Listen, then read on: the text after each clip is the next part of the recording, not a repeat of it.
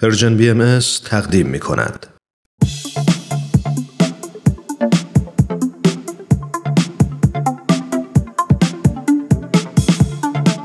همراهان عزیز وقتتون بخیر. امیدواریم هر کجا که هستید شاد و تندرست باشید. سهیل مهاجری هستم. با یه قسمت دیگه از سری دوم برنامه به سوی دنیای بهتر در خدمتتون هستیم.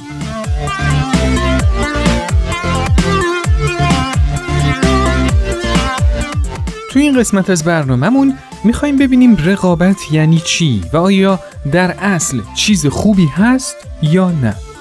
با ما همراه باشید.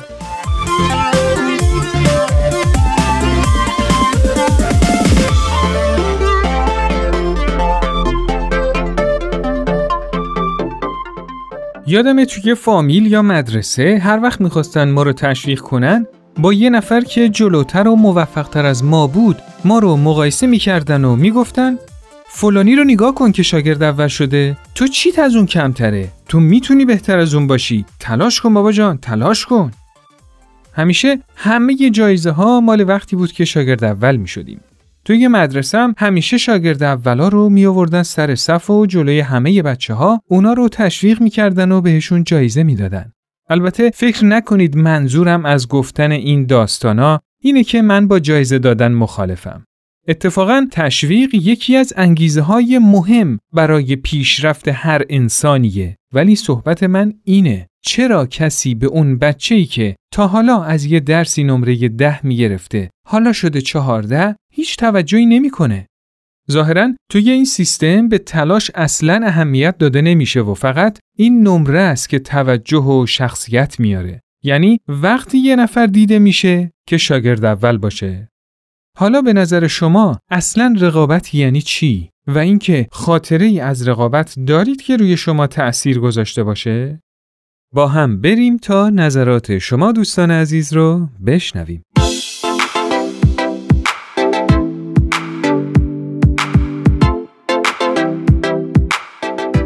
به نظر من رقابت یعنی مبارزه بین دو یا چند نفر و مبارزه هیچ وقت نمی‌تونه خوب و سازنده باشه و چون انگیزه رقابت برتری پیدا کردن نسبت به دیگرانه به همین جهت می‌تونه حس حسادت یا خود برتربینی یا یأس و ناامیدی و خیلی مشکلات دیگر رو چه برای فرد برنده و چه برای بازنده به همراه داشته باشه.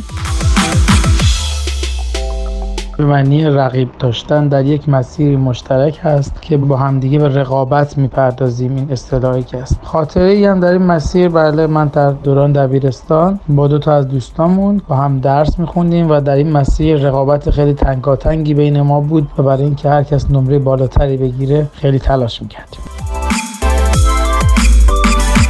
رقابت یعنی دو نفر یا چند نفر تلاش کنن که از هم جلو بزنن. تلاش می‌کنن که همدیگه رو پشت سر بذارن. همیشه در رقابت یه نفر برنده است بقیه بازندن. اون که برنده شده خوشحال و مغروره ولی بازنده ها ناراحت و ناامید هستن. در رقابت هیچ کس به کسی دیگه کمکی نمی‌کنه. بلکه همه سعی می‌کنن که از بقیه رد بشن و برنده اون مسابقه بشن. این بدترین کاریه که در سیستم آموزشی ما و در زندگی ما وجود داره و متاسفانه انگیزه رقابت از نظر من خودخواهی، غرور و خودبینی هست.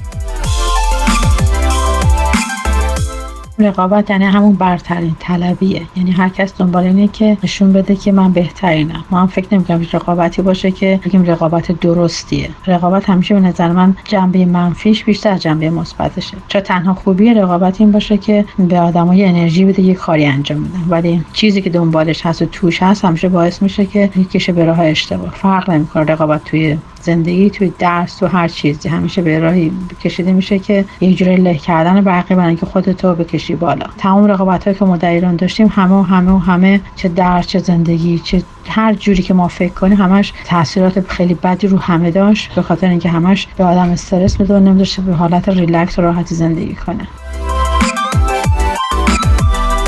به نظر من رقابت اون عملیه که بخوای از یه نفر جلو بزنی.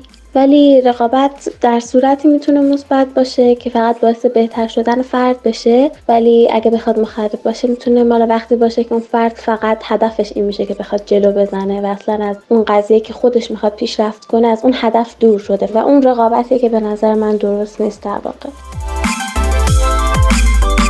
رقابت انگیزه ای در انسان به وجود میاره که خودش رو بهترین یا برترین بخواد بدونه و تلاش کنه که بقیه رو به کنار بزنه تا خودش به بالاترین جایی که هدفش هست برسه. اما رقابت می‌تونه که سازندگی نداشته باشه چرا که هر انسانی تکبودی به اون فکر می‌کنه.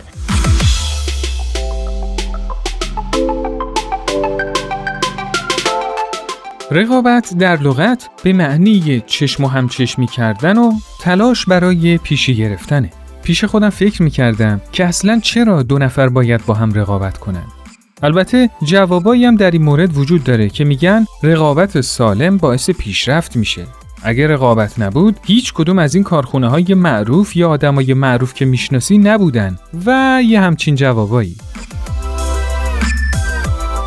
دو تا همکلاسی رو در نظر بگیرید که توی یه درسی مثل ریاضی با هم رقابت می‌کنن. هدف هر کدوم از طرفین اینه که از اون یکی نمره بیشتری بگیره. بنابراین از خواب و غذا و استراحت و بازی و تفریحش می‌زنه و شب و روز فقط درس می‌خونه. چون همیشه نمره 20 بوده که توجه دیگران رو به خودش جلب می‌کرده. به نظر من این تفکرات نتیجه مقایسه که بزرگترها از جمله خانواده و مدرسه بین بچه ها انجام میدن. این برتری و بهتری همیشه و توی تمام لحظات زندگی فردی و اجتماعیمون دیده میشه. دختر من امسال توی مدرسه شاگرد اول شده. پسر من توی منطقه توی درس ریاضی بالاترین نمره رو گرفته. بهترین دانشگاه کشور دختر منو بورسیه کرده. داماد من بهترین جراح مغزه. عروس من استاد معروفترین دانشگاه کشوره. اصلا وقتی یه نفر نمره 20 می‌گیره معنیش اینه که همه ی حقایق مربوط به اون درس رو فهمیده؟ اگه کسی نمره 20 گرفت این تضمین می‌کنه که اون انسان خوبی هم هست؟ اصلا فکر کردیم که بعد از رسیدن به نمره 20 چه کار باید بکنیم؟ شما در این باره چی فکر می‌کنید؟ نظرات و پیشنهادات خودتون رو حتما برای ما ارسال کنید.